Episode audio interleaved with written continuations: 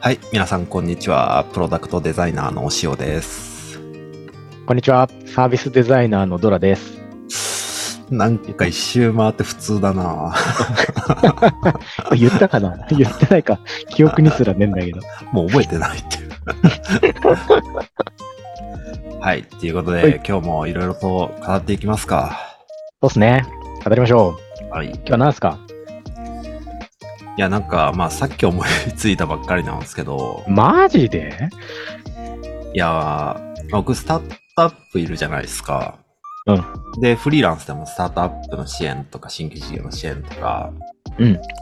まあデザイン、デザインコンサル的なことをやってるんですけど、うん。あの、まあ、メインは、まあ、プロダクトのその上流企画作ったりとか戦略作ったりとか、うん。まあ、検証フェーズであれば、そこの検証設計したりとか実施したりとか、で、プロトタイプしたり、まあ、あの、デザインの、あの、それこそ SAS 的な画面の UI 作ったりっていうのが、まあ、多いんですけど、うんまあとはいえ、まあ、スタートアップだったり、新規事業だったりすると、まあ、ワンマンアーミーしなきゃいけないんですよね。うん。うん。もう一人で何でも、 ドラクエね。ドラクエです。うん。ってなるとやっぱ、あの、UI とか、その上流工程が一応強みとか得意領域ではあるものの、やっぱりうんバナーだったりとか、うん。 LP だったりとか、コーポレートサイトとか、うん。で、もうバナーって言ってもいろいろもう多岐にわたってて、うん。まあ普通のまあデジタル広告、あの SNS の広告だったりとか、うん。あとまあちょいちょい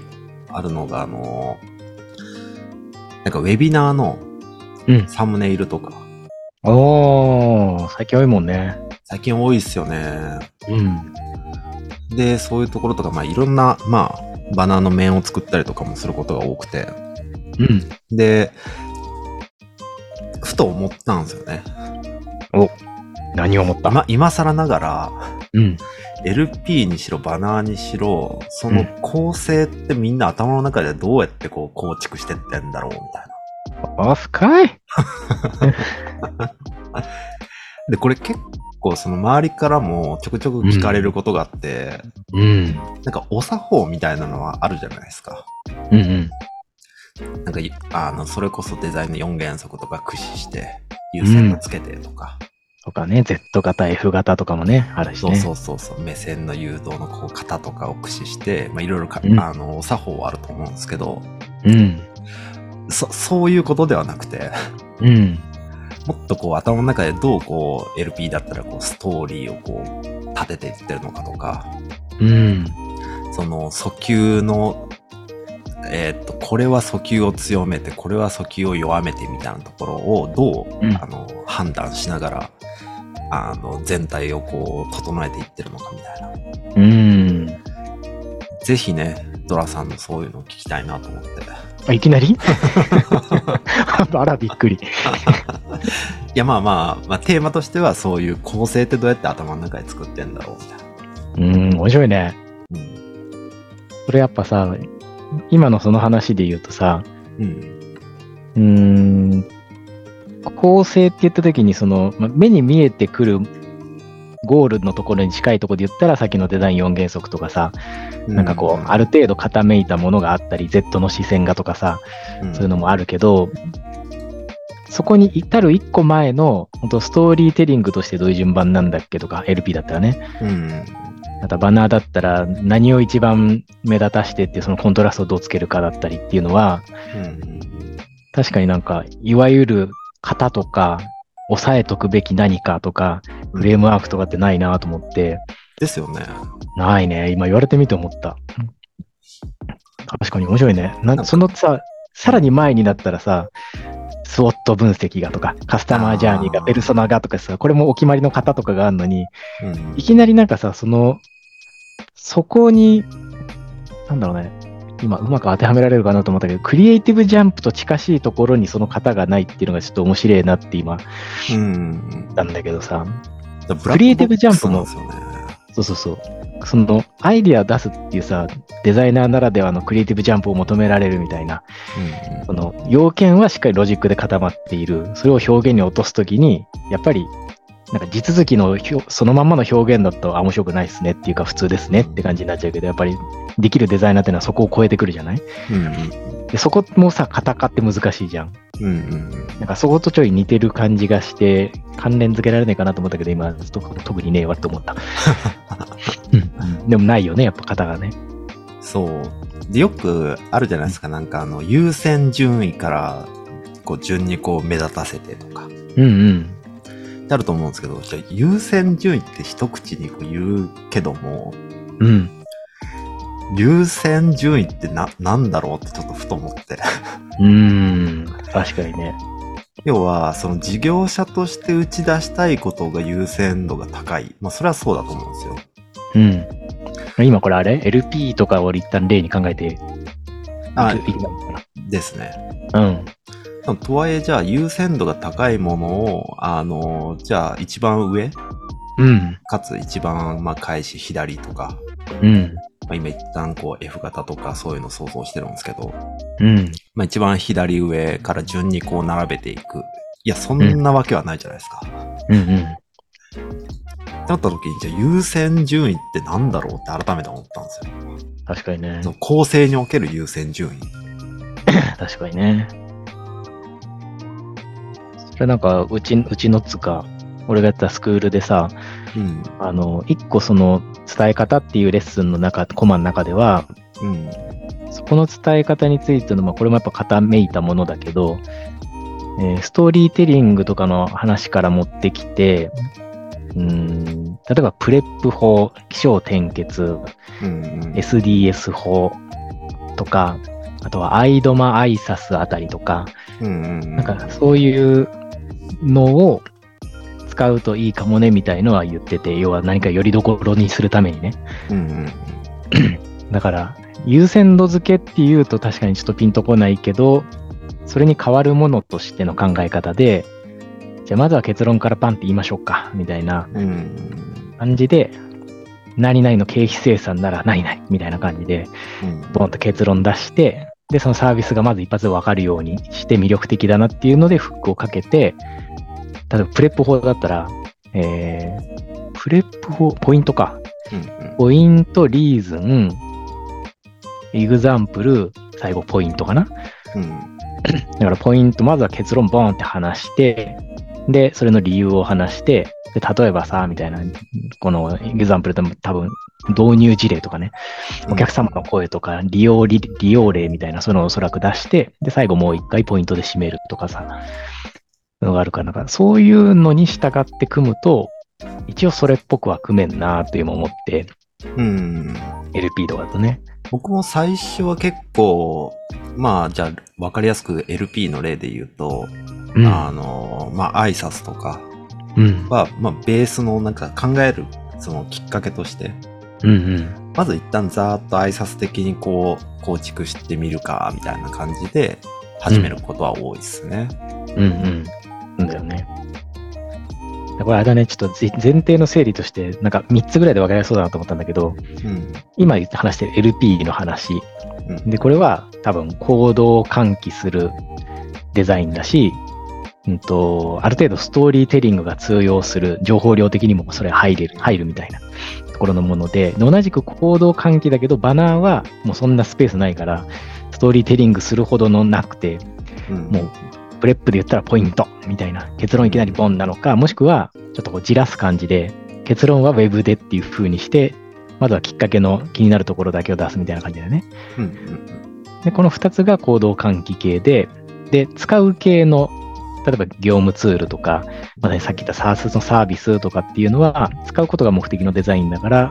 そっちはやっぱ優先順位とか、うん。その、機能の利用頻度とかでおそらく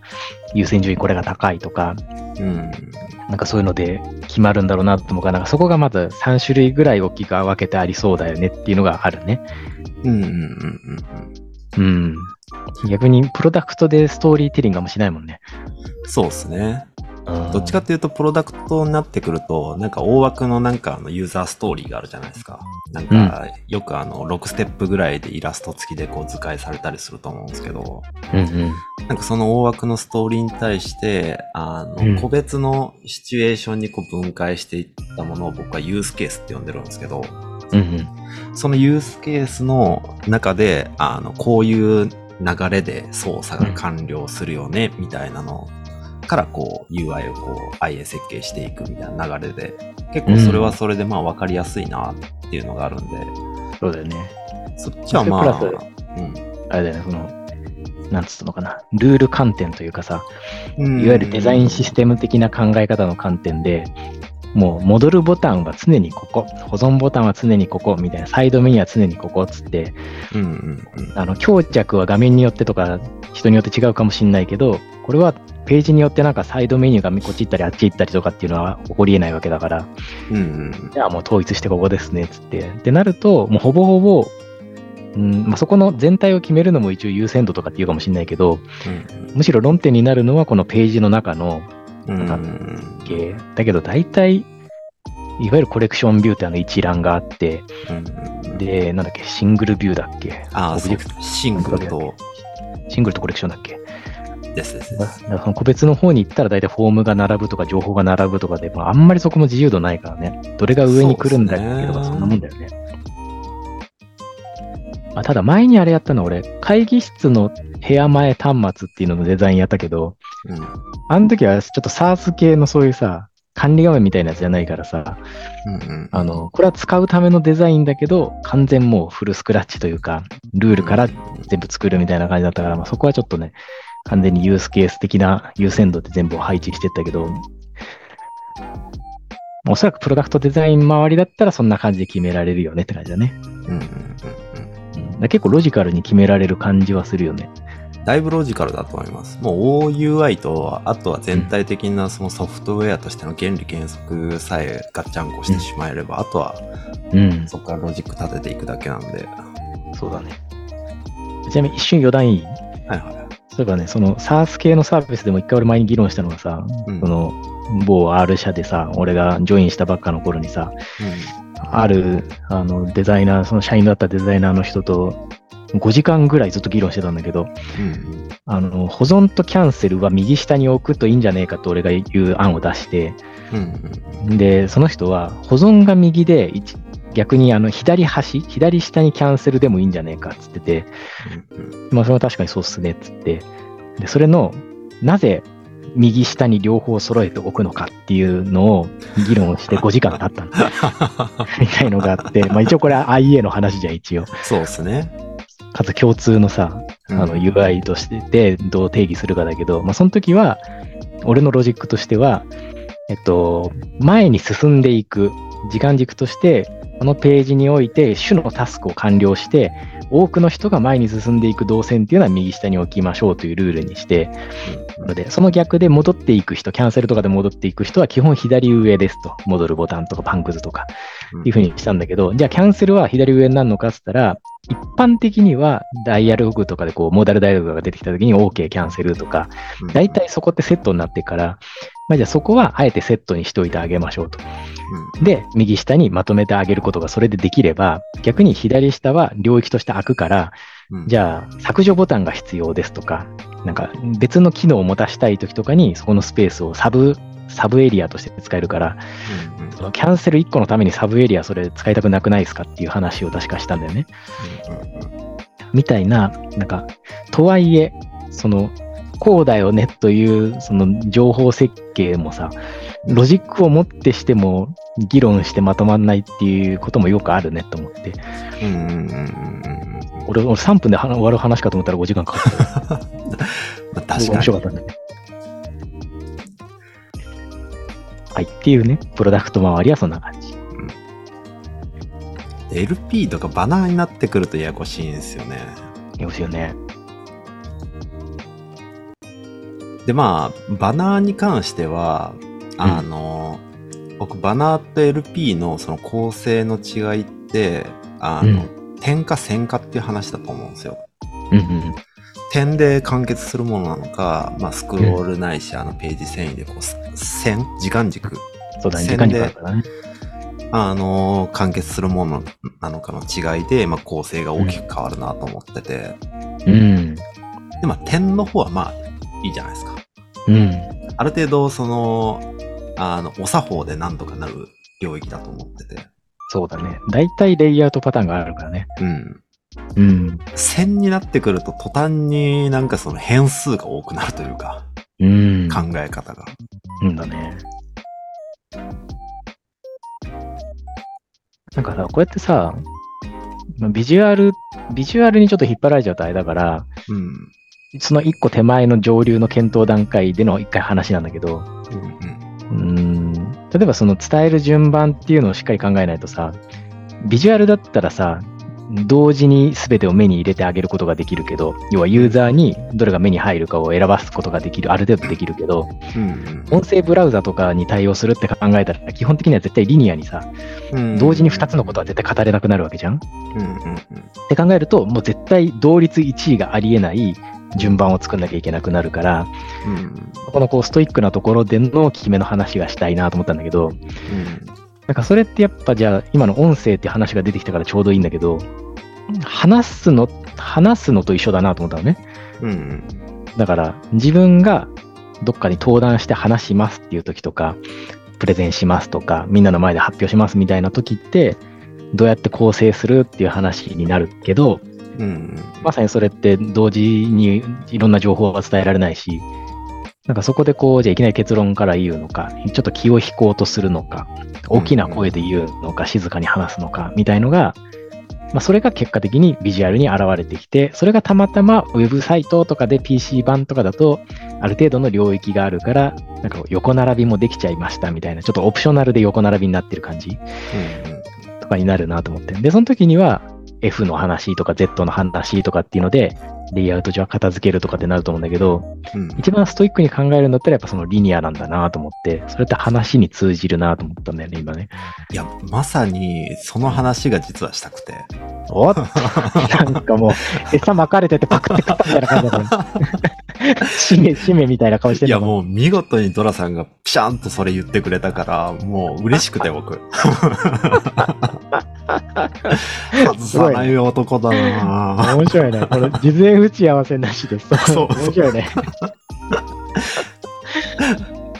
そなるう。ほど。あの、デザイン、その LP デザインしてる時のうん。頭の中って、うん。なんだろうなあの、性的に考えてるわけじゃないんですよ。僕の場合。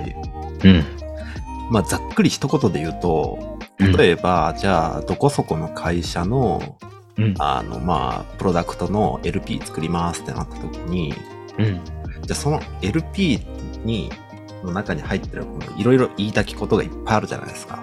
うん。それを、あの、あたかも誰かにプレゼンしてる様を、頭の中に映像として思い浮かべてるんですよね。うんうんで、例えば、じゃあ誰かにこのサービスを売ろうとか、あの、買ってほしいなとか、あの、説明分かってほしいなってなった時に、あの、いきなり冒頭、初っ端から料金の話とか絶対しないじゃないですか。うん。うん。確かにね。まずはこれこれこういうものでとか、うん。いや、いきなりガツンと最初に、いや、実はこんなすごいものがあってっていう切り出し方なのかとか、うんうんなんかそういう、あの、プレゼンしてる様っていうのが僕の中ではイコールでストーリーなんですよね。うん。うん。だから、あの、正解がないのって、要はそういうことだと思うんですよ。あの、誰に話すかで話の順序ってやっぱ変えるじゃないですか。うんうんだからこそそこにあのテンプレート的な解がないというか、うん。うん。ってことなのかなって今思ったんですよ。確かにね。面白いね。そうだからずずっと常にあの、うんクライアントがエンドユーザーないしはエンドの顧客うんうん。に対して商談してる様みたいなのがずっと頭の中でこうなんかあの頭の中にテレビが1個あって うんその中にずっと映像流れてるんですようん。うん。でそこの隣になんか分析する思考のエリアがあるみたいな感覚なんですようん。なるほどね。そのテレビを見ながらこう考えてるうん面白いね。なんかそれ似たような感じだけど、俺、カタログ持ったセールスマンが喋ってるみたいのは俺も想像してたことがあって、うんそのカタログって大体冒頭からこう始まってさ、うん導入の話から入ってって、で、最後はあのいわゆるスペック表とかさ、うんさまつなそういう細かい情報見れ見たかったらどうぞみたいな感じだから、LP も大体そういう作りになるじゃないうん前になんか、誰だ誰と話してたかも忘れちゃったけど、LP の情報設計してるときに、うんそのスペック的なのをすっげえ前に持ってこようっていう案がなんか誰かからとか出て、すごいな。そうそう、なんかすげえそれが不自然に感じた時があったのね。うんまあ、何が正解か不正解かは置いといて、ちょっとなんか、いきなり唐突すぎないですかねって話をするときに、うんそのカタログ、営業マンがカタログ見せてるときに、いきなりスペックの表の話とかいきなり持ち出しうんて、ここがですねとかってやらなくないですかみたいな話をそういえばしたなっていうのを今聞いてて思いました。ああ、ほんとまさにそういう、そんな感じっすね。ということだよね。ってなった時に、あの、うんその構成のその順序うん。で一概にその事業者サイドの優先度の話じゃないよなっていうのがそこからわかるかなと思ってて。うんうんうん。要はどういう順番で伝えれば目の前のドラさんは、あのうん僕の、あの、この秘蔵のアイテムを買ってくれるのか。きそっちが気になるけど、まあ、まあまあいいや、アトラクトすげえされちゃった な。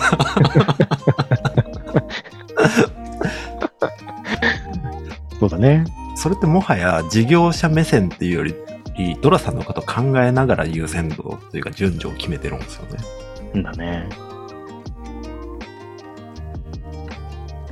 そうだね。それさ、今さ、思ったんだけどさ、うん。あ新たな、新たな観点ぶち込んでみていいどうぞどうぞ。これさ、やっぱさ、回り回ってさっき音声だからリニアにとかさ、うんそういう話とかして、まあこれ多分スマホでもそうだと思うんだよね。スマホってどうしても縦積みになっちゃうからさ、うんある意味リニアになっちゃうけど、戻ってきて、まあ、スマホにしろ PC にしろ、やっぱり、あの、ウェブだから、お客さんが自由に飛ばせるという特性もあるじゃん。ああ、はいはいは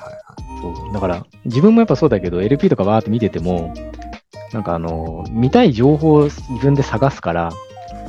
こう大体いかようにも飛ばすなと思って。い。うんうん。どうしいたのなんかいいヘッドホンになったね。や、続けてください。 あはい。だからそこがあれだよね、そのプレゼンとかと違うというか、生のプレゼンは早送りできないし、うん止めることもできないけど、ウェブの場合っていうのは、いかようなストーリーを組んでいても、スパーンって飛ばして、はい、価格表どこっつって、見に来る人もいるみたいので、うん。なんか、俺そこが、なんつうのかな、ウェブならではのファジーさだし、うんうんうん。もちろん、ある程度はやっぱ順番に、その、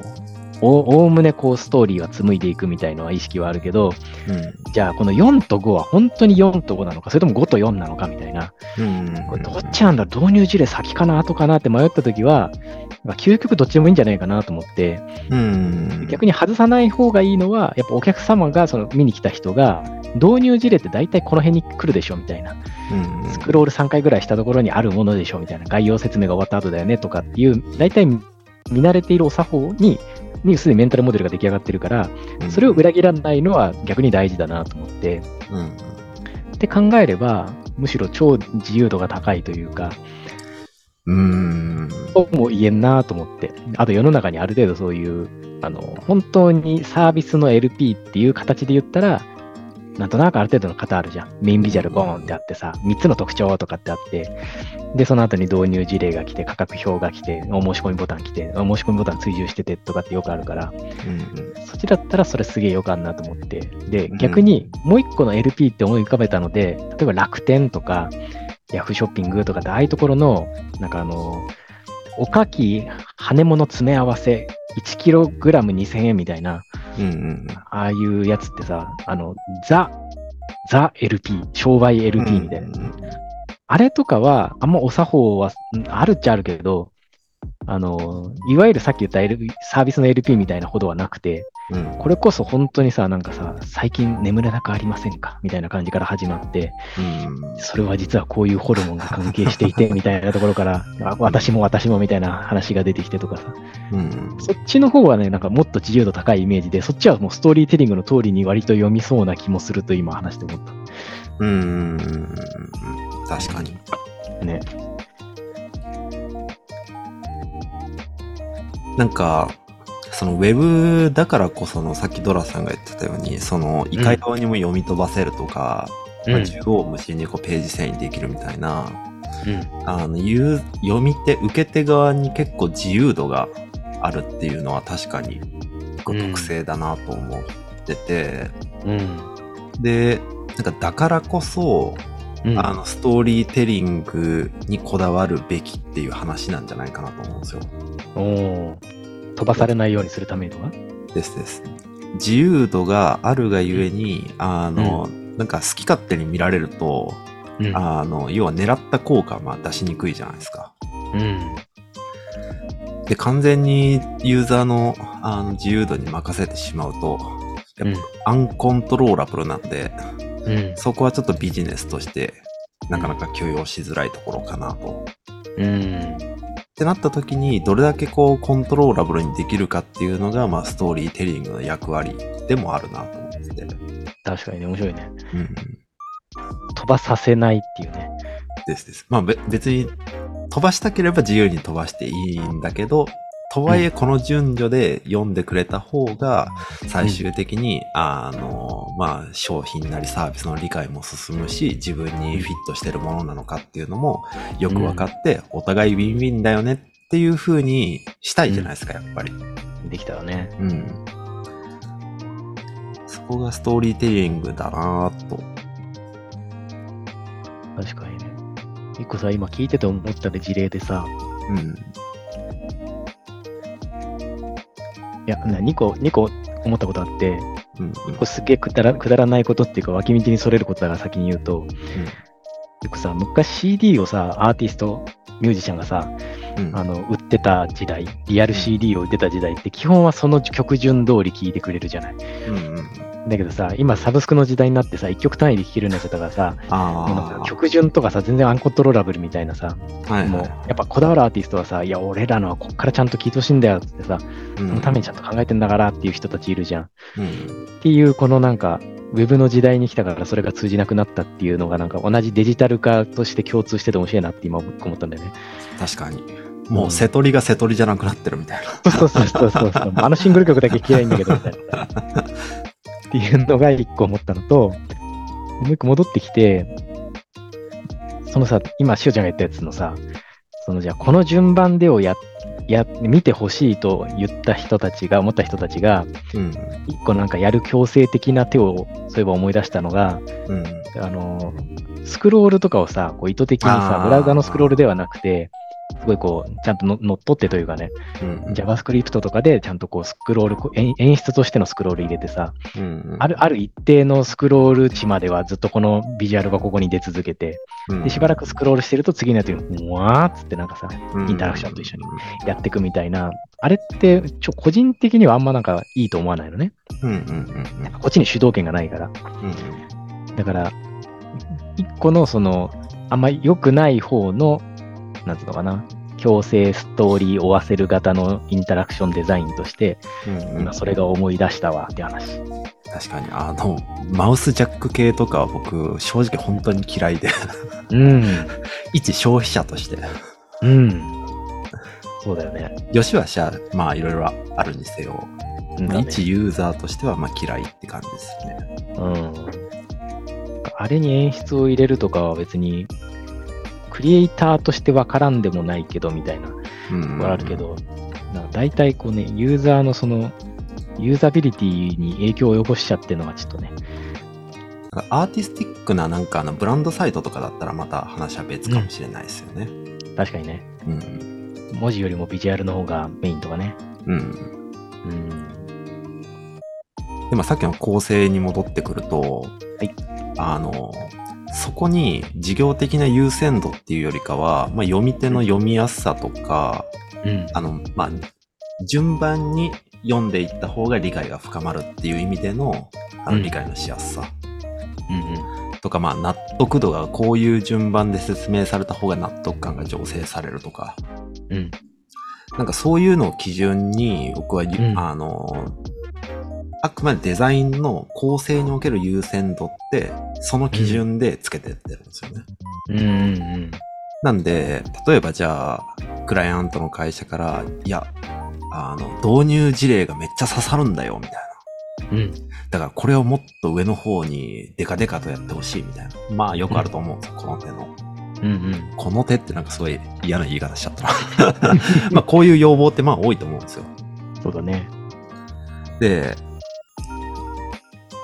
まあこれはもうコミュニケーションの妙でもあるからちょっと一概には言えないですけど、うん。あの、その時に優先度が高いから上に置くべきではないよねっていうのを今みたいな、その読み手の読みやすさとか納得のしやすさ、うん。っていう風に説明していくことは多いなと思ってて。ああ、なるほどね。説明、要はこの合意形成の時の言語化の言葉選びとして、うんうん。優先度っていう言葉で言うと、それは、要は話として不自然でも優先度が高いって言われたら最初でいいですよねっていうのがありになっちゃうから、そうそうそうそうそうそう。うん。だあえ優て先優先度っていう言葉を使わない方がいいかもしれないね。そうですね。なんで、うん優先度ってあくまで優先度の話であって、うん。あの、構成の順序の話じゃないっていうのを理解してもらいたいっていう。うん、確かに確かに。それで言ったらあれだね。なんかプレゼンとかでもさ、うん。優先度高いことをいきなり最初に叫ぶかって言った らさ、そんなことないじゃん。うんうんうんうん。一番肝なのはやっぱこの、このユーザー体験を作り出せるんですよ、うちのサービスは、みたいなのはハイライトに持ってこようとかさ、あえてもう後ろの方とかさう、ん、そういうこともありばあり得るわけだからね。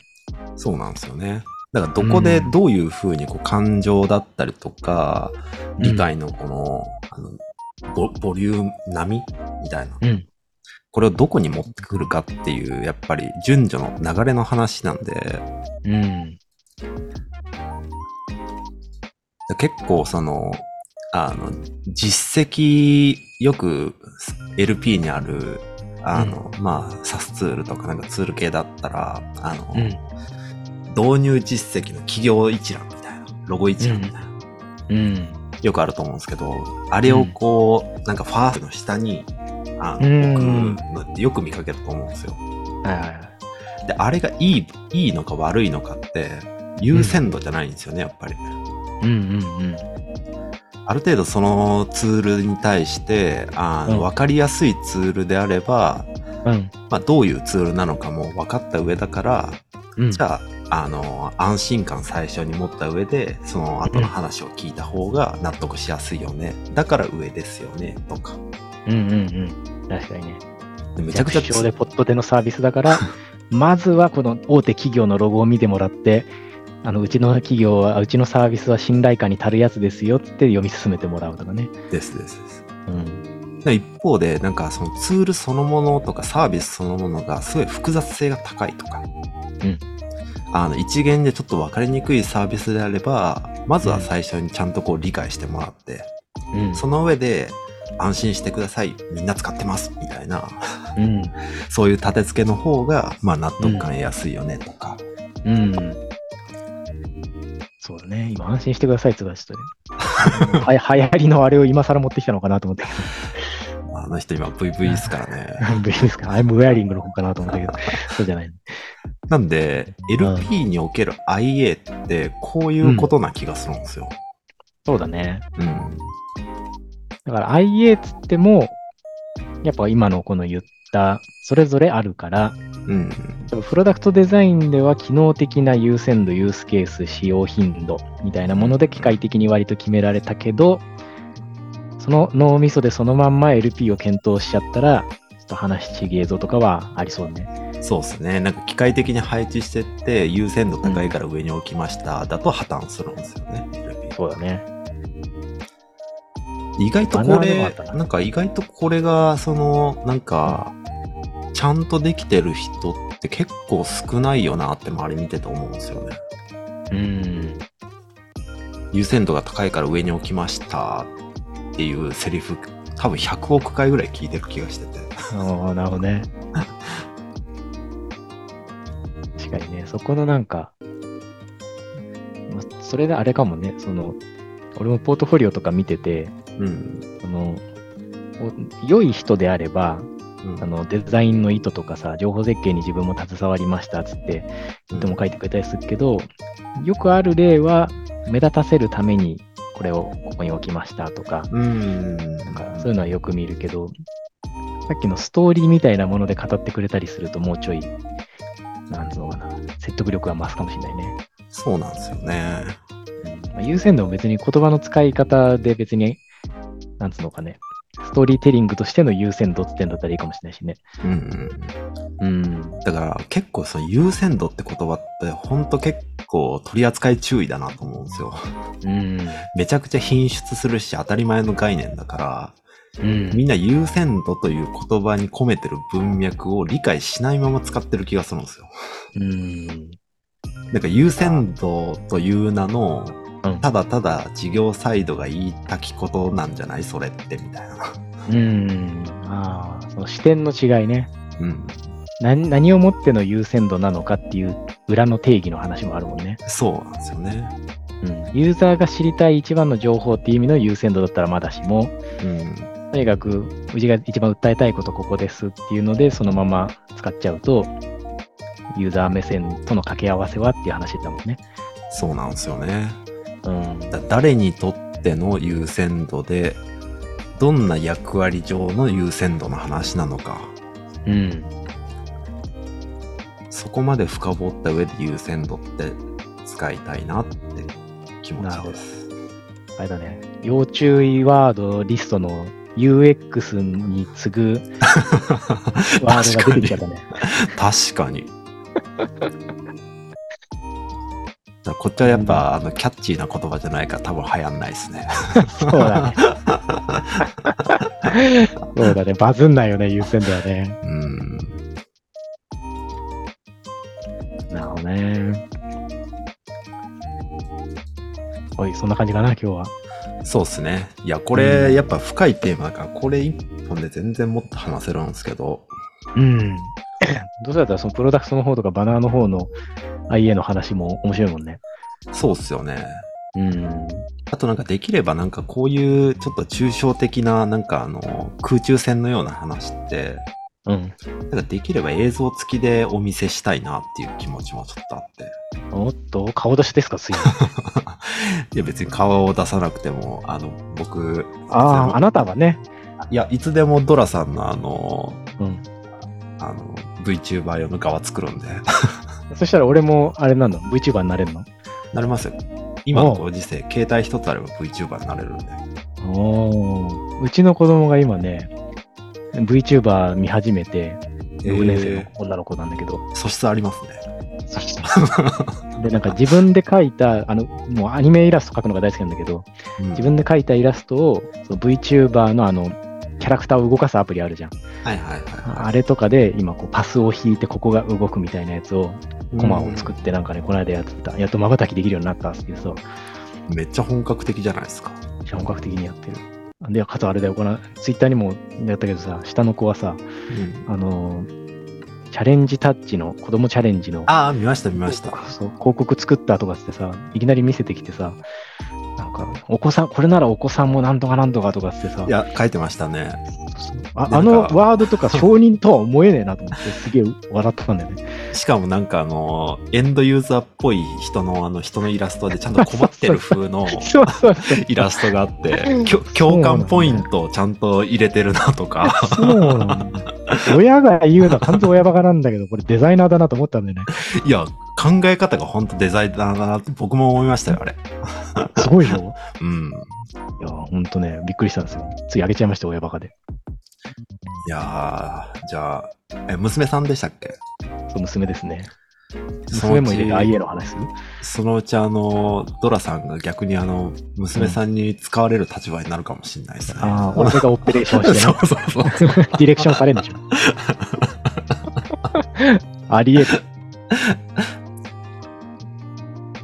はい、そんなみたいなはい楽しみな僕ら二人です。そうっすね。おはい。じゃあそんな感じで、じゃあちょっと次回も、ちょっとバリエーション変えてなんかちょっと企画してるんで、おー、あざっす。いろいろちょっとやっていければなと思ってますと。おーす、お願いします。はーい。じゃあそんな感じで、また来週も聞いてくれると嬉しいです。おーい。じゃあ、さよなら。では、さよなら。